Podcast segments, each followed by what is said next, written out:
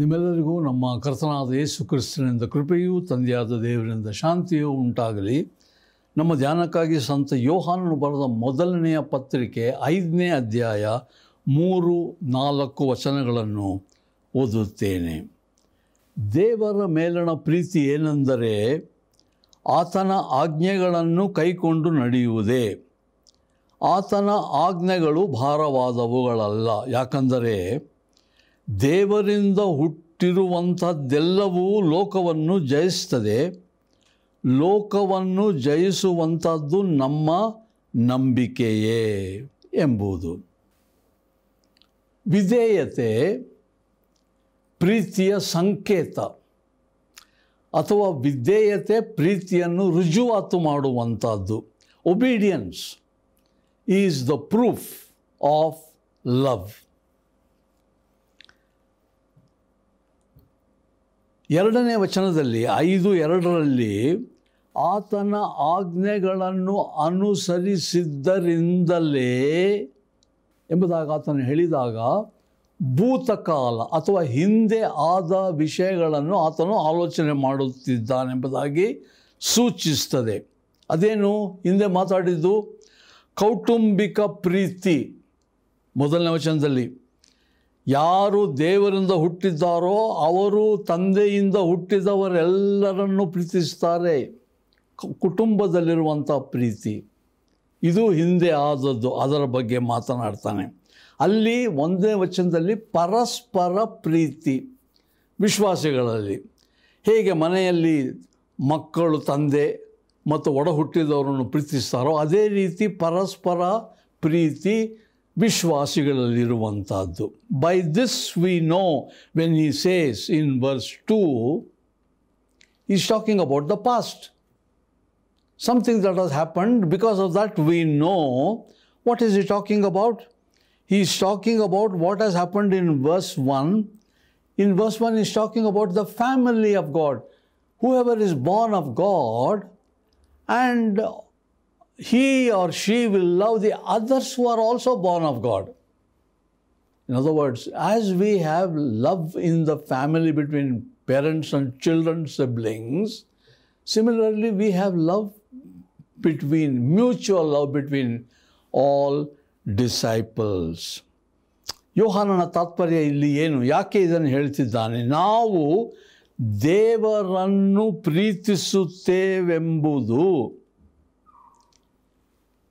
ಇತರ ವಿಶ್ವಾಸಿಗಳನ್ನು ಪ್ರೀತಿಸುವುದರಿಂದ ರುಜುವಾತಾಗ್ತದೆ. John emphasizes here that our love for other believers is the test of our love for God. If we say we love God, we must love the believers also. 5:2 ಇದನ್ನು ಹೇಗೆ ಮಾಡುವುದು, ಹೇಗೆ ನಾವು ಇತರರನ್ನು ಪ್ರೀತಿಸುವುದೆಂಬುದಾಗಿ ಆತನು ಹೇಳಿದ್ದಾನೆ. 5:3 ಹೇಗೆ ಇದನ್ನು ಕೈಕೊಳ್ಳಬೇಕು, 2 ಶಬ್ದಗಳು ಅನುಸರಿಸಬೇಕು, ಕೈಕೊಳ್ಳಬೇಕು ಎಂಬುದಾಗಿ ಬರೆದಿರುವ ವ್ಯತ್ಯಾಸವೇನು? 2ನೇ ವಚನದಲ್ಲಿ ಆತನ ಆಜ್ಞೆಗಳನ್ನು ಅನುಸರಿಸುವುದರಿಂದಲೇ ತಿಳ್ಕೊಳ್ತೇವೆ. 3ನೇ ವಚನದಲ್ಲಿ ಆತನ ಆಜ್ಞೆಗಳನ್ನು ಕೈಕೊಂಡು ನಡೆಯುವುದೇ. ಅನುಸರಿಸುವುದೆಂದರೆ ಆಗಾಗ ಒಮ್ಮೆ ಮಾಡ್ತೇವೆ, ಪರಿಪಾಲಿಸ್ತೇವೆ, ಇದು ಅರ್ಥ. ಕೈಕೊಂಡು ಎಂಬುದರ ಅರ್ಥ ಶಾಶ್ವತ, ಕಾಯಂ.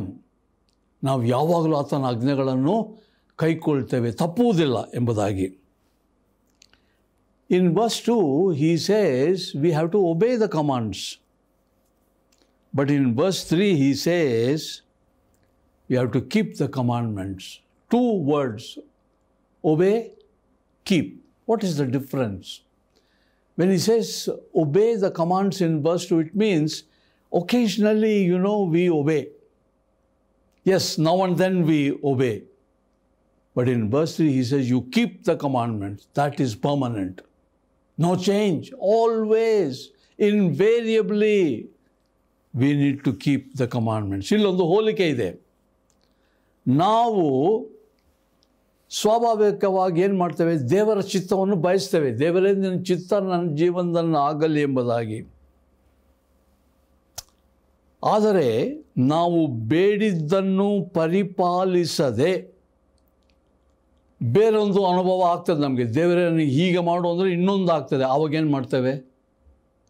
ದೇವರ ಚಿತ್ತ ಬೇರೆ ಇತ್ತಲ್ಲ ಎಂಬುದಾಗಿ ನಾವು ಆಲೋಚನೆ ಮಾಡ್ತೇವೆ. ದೇವರ ಚಿತ್ತವನ್ನು ಬಯಸುವುದು ಸುಲಭ, ಬೇಡಿಕೊಳ್ಳುವುದು ಸುಲಭ. ಆದರೆ ದೇವರ ಚಿತ್ತ ಪರಿಪಾಲನೆ ಮಾಡುವುದು ಕಷ್ಟಕರ. ನಾವು ಕೇಳಿದ್ದನ್ನೇ ದೇವರು ಯಾವಾಗಲೂ ಕೊಡೋದಿಲ್ಲ, ಕಷ್ಟ ಪರಿಪಾಲನೆ ಮಾಡಲಿಕ್ಕೆ. There is a comparison here. We naturally request God, may your will be done in our lives.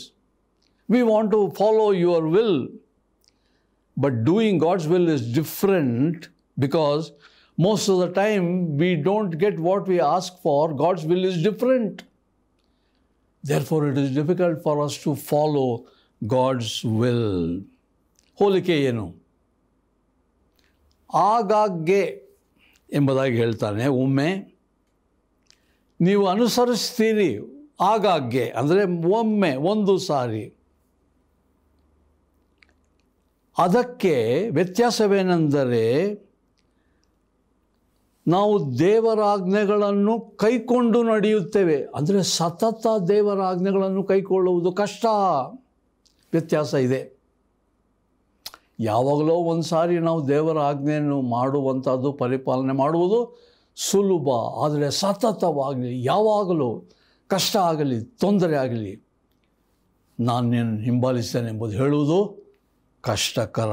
To obey God occasionally may be easy, yeah we do it. But when God says this is my will and we are not in favour of that, very difficult. No no no, it's not possible for me to follow. Obeying continuously is hard. That is the difference between obey and keep the commandments. ಈಗ ಅಪ್ಪಣೆಗಳ ವಿಚಾರ ಆಲೋಚನೆ ಮಾಡೋಣ. ಮೊಟ್ಟ ಮೊದಲನೇದಾಗಿ, ಅಪ್ಪಣೆಗಳು ಭಾರವಾದವುಗಳು ಅಲ್ಲ ಎಂಬುದಾಗಿ 3ನೇ ವಚನದಲ್ಲಿ ಯೋಹಾನನು ಹೇಳಿದ್ದಾನೆ. Let us say that it is not possible for us to keep the commandments always. But in verse 3 he says the commandments are not burdensome. In verse 3 it means we have already said, ಹಿಂದಿನ ವಾರ ನಾವು ಹೇಳಿದ್ದೇವೆ, ಆತನ ಆಜ್ಞೆಗಳು ಭಾರವಾದವುಗಳಲ್ಲ. Commandments are not burdensome. ಈಗಾಗಲೇ ಇದರ ವಿಚಾರ ನಾವು ಆಲೋಚನೆ ಮಾಡಿ, ಅಪ್ಪಣೆಗಳೊಂದಿಗೆ ಬೇಕಾದ ಶಕ್ತಿಯನ್ನು ಸಹ ದೇವರು ಕೊಡ್ತಾನೆಂಬುದಾಗಿ ಹೇಳಿದೆವು. ಈ ಕಾರಣದಿಂದ ಆತನ ಅಪ್ಪಣೆಗಳನ್ನು ಕೈಕೊಳ್ಳುವುದು ಕಷ್ಟಕರವಲ್ಲ. We have already said last week that his commandments are not burdensome, verse 3. Why did we say that? Because he says, when I say do this, I am with you. Therefore, they are not burdensome. Obba yathartha vishwasige, devarannu nijavagi nambi ಆತನಿಂದ ಹುಟ್ಟಿದ ವಿಶ್ವಾಸಿಗೆ ದೇವರಿಗೆ ಅವಿಧೇಯನಾಗಿರುವುದು ಅಸಾಧ್ಯ. ಇನ್ನೊಂದು ಸಾರಿ, ಒಬ್ಬ ಯಥಾರ್ಥವಾದ ದೇವರ ಮಗಳಿಗೆ ವಿಶ್ವಾಸಿಗೆ ದೇವರಿಗೆ ಅವಿಧೇಯಳಾಗಿರ್ತಕ್ಕಂಥದ್ದು ಅಸಾಧ್ಯ, ಆಗುವುದಿಲ್ಲ. ಯಾವಾಗಲೂ ವಿಧೇಯತೆ ಸುಲಭ ಅವರಿಗೆ. ಯಾಕೆ? ದೇವರ ಪ್ರೀತಿಯನ್ನು ಅಂಗೀಕರಿಸಿದ್ದಾರೆ. ಕ್ರಿಸ್ತನನ್ನು ನಂಬುವುದಕ್ಕಿಂತ ಮುಂಚೆ, ಕ್ರಿಸ್ತನನ್ನು ಅಂಗೀಕರಿಸುವುದಕ್ಕಿಂತ ಮುಂಚೆ, ದೇವರ ಪ್ರೀತಿಯನ್ನು ಸ್ವೀಕಾರ ಮಾಡುವುದಕ್ಕಿಂತ ಮುನ್ನ ಆಜ್ಞೆಗಳನ್ನು ನಿರಾಕರಿಸುವ ಸ್ವಭಾವವಿತ್ತು. ಇಲ್ಲ, ನನಗಿದಾಗೋದಿಲ್ಲ, ಬೇಡ, ನಿರಾಕರಣೆಯ ಸ್ವಭಾವವಿತ್ತು. ಕ್ರಿಸ್ತನನ್ನು ನಂಬಿದ ನಂತರ ವಿಧೇಯತೆ ಸುಲಭ. ಬಹಳ ಮುಖ್ಯ. ನಂಬಿದ್ದೇವೆ ಅಂತ ಹೇಳ್ತೇವೆ, ವಿಧೇಯರಾಗಿದ್ದೇವಾ? ಪ್ರಶ್ನೆ ಮಾಡಬೇಕಲ್ಲವೇ? A true believer in Jesus finds it hard, finds it difficult to disobey God. A true believer finds it hard. It means she won't disobey God. Before coming to Christ, before being born of God, only rejection of commandments was in order. No, I'm not going to do this. It was natural to disobey God. But now, after having received this new life in Christ, being born of God, you can't disobey God, can you? Natural to obey, easy to obey, because the burdens are made light by Jesus. ಈ ಕಾರಣದಿಂದ ನಾವು ವಿಧೇಯತೆಗೆ ಸೃಷ್ಟಿಸಲ್ಪಟ್ಟಿದ್ದೇವೆಂಬುದು ಖಚಿತ ಆಗ್ತದೆ. ಅವಿಧೇಯತೆಗೆ ನಾವು ಸೃಷ್ಟಿಸಲ್ಪಟ್ಟಿಲ್ಲ, ವಿಧೇಯರಾಗಲಿಕ್ಕೆ ಮಾತ್ರ. ಹೀಗೆ ಆತನಿಗೆ, ದೇವರಿಗೆ ನಮ್ಮನ್ನು ಸಂಪೂರ್ಣವಾಗಿ ಒಪ್ಪಿಸಿಕೊಡುವುದರಿಂದ ನಮಗೆ ವಿಧೇಯತೆ ಪ್ರಾಪ್ತಿಯಾಗ್ತದೆ. ಇಲ್ಲಿ ಸ್ವಲ್ಪ, ಅಲ್ಲಿ ಸ್ವಲ್ಪ ಅಲ್ಲ, ಸಂಪೂರ್ಣ ವಿಧೇಯತೆ. ನಾವೇನು ಹೇಳ್ತೇವೆ? ಆತನಿಗೆ ಶರಣ, ಸ್ವಾಮಿ ಸ್ವಾಮಿ ಅಂತೇವೆ, ಆದರೆ ನಾವು ಆತನ ಶಿಷ್ಯರು ಆಗಿಲ್ಲ. ಆತನನ್ನು ಆರಾಧನೆ ಮಾಡಬೇಕು, ಆತನ ಶಿಷ್ಯರು ಸಹ ಆಗಿರಬೇಕು. ಶಿಷ್ಯರಂದರೆ ಯಾರು? ಆಲೋಚನೆ ಮಾಡೋಣ. The truth here is that we are created for obedience. When God created us as new beings in him by believing in Jesus Christ, we are created for obedience, and it is only by surrendering ourselves, giving ourselves constantly, that we can completely be obedient to God. We all worship God, we say Lord, Lord, but are we really disciples at heart? We should both worship God and also be disciples at heart. ಇಲ್ಲಿ ನಮ್ಮ ಮೇಲೆ ಒಂದು ಒತ್ತಾಯದ ಕೋರಿಕೆ ಇದೆ, ಅಥವಾ ಒಂದು ಒತ್ತಾಯದ ಬೇಡಿಕೆ ಇದೆ, ಡಿಮಾಂಡ್. ಒಂದು ವೇಳೆ ಇಂಥ ಒಂದು ಒತ್ತಾಯದ ಕೋರಿಕೆ, ಡಿಮಾಂಡ್ ಇಲ್ಲದಿದ್ದರೆ ಆ ತೃಪ್ತಿ, ಸಮಾಧಾನದ ಬಾಳು, ಸಂಪೂರ್ಣವಾಗಿ ಪರಿಪೂರ್ಣವಾದಂಥ ಒಂದು ಬಾಳನ್ನು ನಾವು ಅನುಭವಿಸಲಿಕ್ಕೆ ಆಗೋದಿಲ್ಲ. ಒಂದು ಡಿಮಾಂಡ್ ಇರಬೇಕು ನಮ್ಮ ಮೇಲೆ, ಒಂದು ಕೋರಿಕೆ, ಒತ್ತಾಯದ ಕೋರಿಕೆ ಇರಬೇಕು. ಈ ಕಟ್ಟುಪಾಡು ಇಲ್ಲದಿದ್ದರೆ ನಮ್ಮಲ್ಲಿ ಬೆಳವಣಿಗೆ ಸಹ ಇರೋದಿಲ್ಲ, ನಾವು ಪಕ್ವವಾಗುವುದಿಲ್ಲ, ಇದ್ದಂತೆಯೇ ಇರ್ತೇವೆ. 10-20 ವರ್ಷ ನಾವು ಕ್ರೈಸ್ತರಾಗಿದ್ದರೂ ಎಲ್ಲಿದ್ದೇವೋ ಅಲ್ಲೇ, ಬೆಳವಣಿಗೆ ಇಲ್ಲ. ನಮ್ಮ ದೇವರ ವಾಕ್ಯದ ಜ್ಞಾನ ಆಳ ಆಗಿಲ್ಲ. ಆದ್ದರಿಂದ ದೇವ ಆಜ್ಞೆಗಳನ್ನು ಕೈಕೊಳ್ಳುವುದು ಕಷ್ಟ, ನಮ್ಮಲ್ಲಿ ಬೆಳವಣಿಗೆ ಇಲ್ಲ, ಬಹಳ ಮುಖ್ಯ. ಆದ್ದರಿಂದ ಒತ್ತಾಯದ ಬೇಡಿಕೆಯನ್ನು, ನೀವು ನನ್ನ ಆಜ್ಞೆಗಳನ್ನು ಕೈಕೊಳ್ಳಿ, ನೀವು ಇತರರನ್ನು ಪ್ರೀತಿಸಿ, ಒತ್ತಾಯದ ಮನವರಿಕೆ ನಮ್ಮ ಮೇಲೆ ಇದ್ದರೆ ನಮಗೆ ಪ್ರಗತಿ, ಬಡಾವಣೆ ಆಗ್ತದೆ. We do not come to a life of fulfilment, peace and joy until there is a demand upon us to obey and to love. It's only when we accept that demand. Jesus says, love one another, keep my commandments. It is a demand. Why does he do that? He does it because we need to grow, we need to develop. We can't take Christian life easily and say, well, when I want to follow him, I'll follow. No. By total surrender, you will experience fulfillment and peace. ಇಂಥ ಒಂದು ಸಂದೇಶ ಕೇಳಿದರೆ ನೀವು ಹೇಳ್ಬೋದು, ಅಯ್ಯೋ ನಮಗೆ ಇಂಥ ಯೇಸು ಕ್ರಿಸ್ತನನ್ನು ಹಿಂಬಾಲಿಸೋದು ಬೇಡಪ್ಪ, ಭಾಳ ಕಷ್ಟ ಇದೆಲ್ಲನೂ. ಪ್ರೀತಿ ಮಾಡು ಅಂತ ಹೇಳ್ತಾರೆ, ವಿಧೇಯತೆ ಇರಬೇಕು ಅಂತ ಹೇಳ್ತಾರೆ, ಅಪ್ಪಣೆಗಳೆಲ್ಲ ಕೈಕೊಳ್ಬೇಕು ಅಂತ ಹೇಳ್ತಾರೆ, ಬೇಡ ಎಂಬುದಾಗಿ ನಾವು ಹೇಳ್ತೇವೆ. ಈ ಪರಿಸರದಲ್ಲಿ ಒಂದೆರಡು ಸ್ವಾಮಿ ನುಡಿದ ವಾಕ್ಯಗಳನ್ನು ಆಲೋಚನೆ ಮಾಡೋಣ. ಏನು ಒಂದೆರಡು ಸ್ವಾಮಿ ನುಡಿದ ರೂಪಾಲಂಕ ಅಂದರೆ ಮೆಟಫರ್ಸ್, ಹೋಲಿಕೆ ಮಾಡುವಂಥದ್ದು ಕೇಳೋಣ. ಮೊದಲನೇದಾಗಿ ಮತ್ತಾಯ 11:30ರಲ್ಲಿ ನನ್ನ ನೊಗ ಮೃದು, ನನ್ನ ಭಾರ ಹಗುರ ಎಂಬುದಾಗಿ ಹೇಳಿದ. ಎರಡನೇದಾಗಿ ಮತ್ತಾಯ 16:24ರಲ್ಲಿ ನಿನ್ನ ಶಿಲುಬೆ ಹೊತ್ತುಕೊಂಡು ನನ್ನ ಹಿಂದೆ ಬಾ ಎಂಬುದಾಗಿ ಹೇಳಿದ. ಮೂರನೇದು ಲೂಕ 9:62ರಲ್ಲಿ ನೇಗಲಿನ ಮೇಲೆ ಕೈ ಹಾಕಿ ಹಿಂದೆ ನೋಡಬಾರದು ಎಂಬುದಾಗಿ ಹೇಳಿದ. ಇವೆಲ್ಲ ಸುಲಭವೇ? ಯೇಸು ಕ್ರಿಸ್ತನನ್ನು ನಾವು ಯಥಾರ್ಥವಾದ ರೀತಿಯಲ್ಲಿ ಹಿಂಬಾಲಿಸುವುದು ಸುಲಭ ಅಲ್ಲ, ಕಷ್ಟಕರ.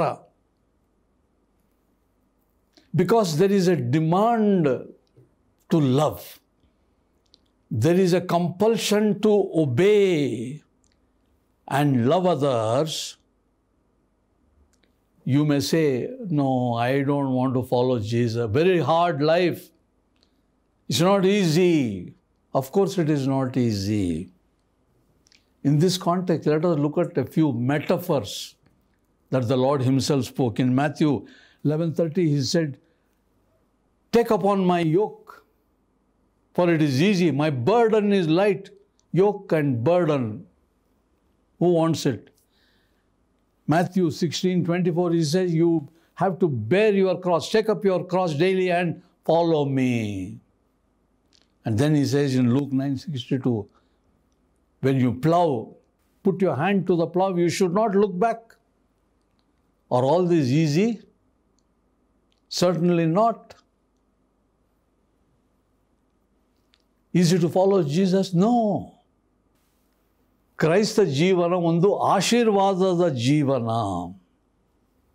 ಯಾವಾಗಲೂ ಆಶೀರ್ವಾದಗಳೇ. ಕ್ರೈಸ್ತ ಜೀವನ ಒಂದು ಅದ್ಭುತದ ಜೀವನ. ಯಾವಾಗಲೂ ನಮ್ಮಲ್ಲಿ ಅದ್ಭುತಗಳು ಮಳೆಯಂತೆ ಸುರಿತಾ ಇರ್ತವ. ಅನುಗ್ರಹ, ಪ್ರೋತ್ಸಾಹ ಇತ್ಯಾದಿ ಮಳೆಯ ಹಾಗೆ ಸುರಿತಾ ಇರ್ತದ ಪ್ರತಿದಿನ? ಇಲ್ಲ.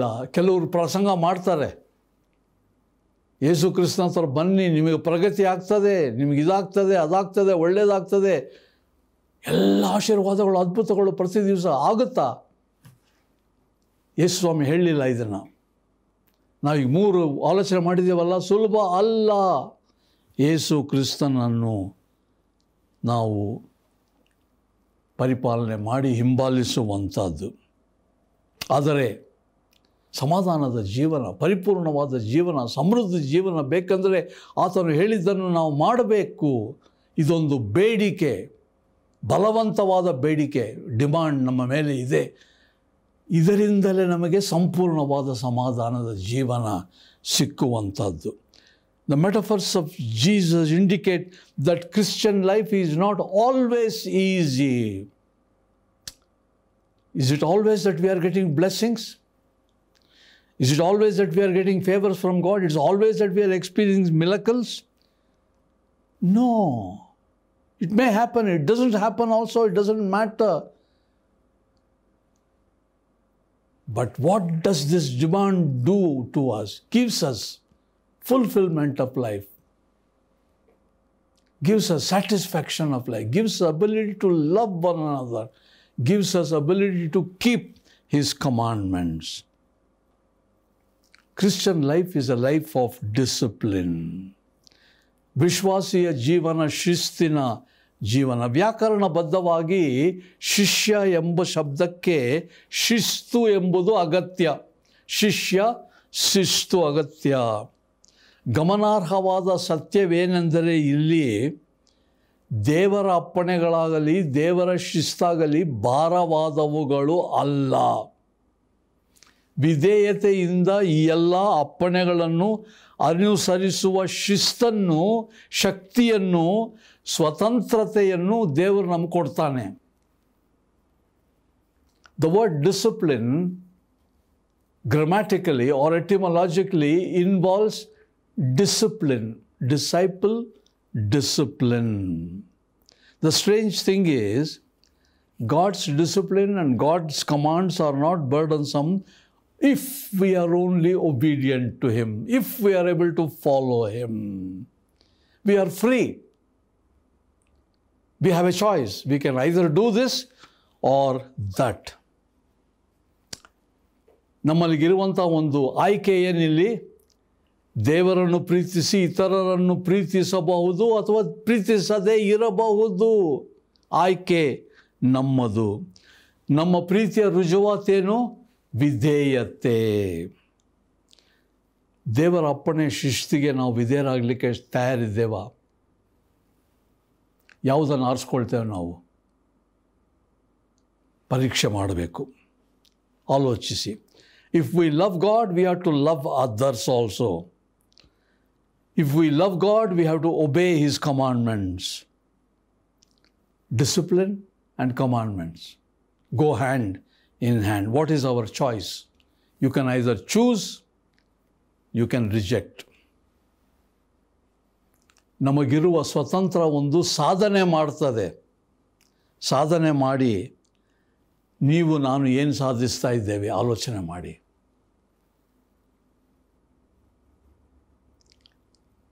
What have you achieved by following Christ? Do you want to follow Jesus? You are welcome. You want to reject Jesus? We can't help it. ಪ್ರಾರ್ಥನೆ ಮಾಡೋಣ. ನಮ್ಮ ಮುಂದೆ ಒಂದು ಆಯ್ಕೆಯನ್ನು ಇಟ್ಟಿದ್ದೀ ಸ್ವಾಮಿ. ನಿನ್ನನ್ನು ಹಿಂಬಾಲಿಸುವುದು ಕಷ್ಟಕರ, ಆದರೆ ನಮ್ಮಲ್ಲಿ ಅನೇಕರು ನಿನ್ನನ್ನು ಹಿಂಬಾಲಿಸುವುದು ಬಹಳ ಸುಲಭವಾಗಿ ಮಾಡಿದ್ದಾರೆ. ಸುಲಭವಾಗಿ ನಿನ್ನನ್ನು ಹಿಂಬಾಲಿಸಿದವರು ದಾರಿ ತಪ್ಪಿದ್ದು ಏನು ಆಶ್ಚರ್ಯವಲ್ಲ. ನಿನ್ನನ್ನು ಪ್ರೀತಿ ಮಾಡ್ತೇವೆ ಎಂಬುದಾಗಿ ನಾವು ಹೇಳಿ ನಿನ್ನ ಅಪ್ಪಣೆಗಳನ್ನು ಕೈಕೊಳ್ಳದಿದ್ದರೆ ನಮಗೆ ನಂಬಿಕೆ ಇಲ್ಲ. ನಿನ್ನ ಅಪ್ಪಣೆಗಳನ್ನು ಕೈಕೊಳ್ಳಲಿಕ್ಕೆ ಸಾಕಷ್ಟು ಸಾಮರ್ಥ್ಯವನ್ನು ನೀನೇ ಕೊಟ್ಟು ನಾನು ನಿಮ್ಮೊಂದಿಗಿದ್ದೇನೆಂಬುದಾಗಿ ಹೇಳಿದ್ವಿ. ಇದನ್ನು ನಂಬಿ ಒಂದು ಒಳ್ಳೆಯ ಆಯ್ಕೆಯನ್ನು ಮಾಡಿ ಸಂತೃಪ್ತಿಯ, ಸಮಾಧಾನದ ಮತ್ತು ನಿರಂತರ ಜೀವನವನ್ನು ಕೊಡುವ ಈ ಒಂದು ಬಾಳನ್ನು ನಾವು ಆರಿಸಿಕೊಳ್ಳುವಂತೆ ಸಹಾಯ ಮಾಡೆಂದು ನಮ್ಮ ಪ್ರಭುವಾದ ಯೇಸು ಕ್ರಿಸ್ತನ ಹೆಸರಿನಲ್ಲಿ ನಿನ್ನನ್ನು ಬೇಡುತ್ತೇವೆ ತಂದೆಯೇ. ಆಮೆನ್.